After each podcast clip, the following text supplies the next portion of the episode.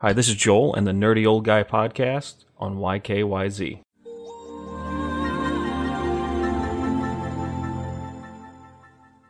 Square Enix has said that they cannot control whether or not you'll see the game on April 10th as launch date. They said that they will be getting the game out, but they cannot control lockdowns and states due to COVID 19.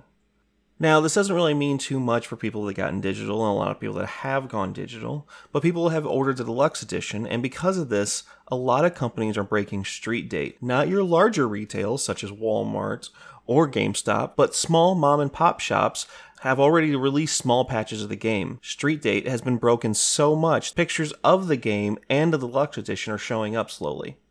This is bringing up an interesting issue. Street date is being broken and the game is coming out early. Other copies we are not even sure is going to be able to make it into America in time for the launch, and digital sales are rising. The deluxe edition alone, I believe there was an 80 or 90 dollar version. A lot of people could be missing out on almost $100 worth of content that they pre-purchased months ago. So, to break it down, COVID-19 has affected video game, well, physical video games in a very interesting way. They are both coming out late and early because of this. Street Date is being broken, and other games could be showing up late. We'll have to keep an eye out and see what happens.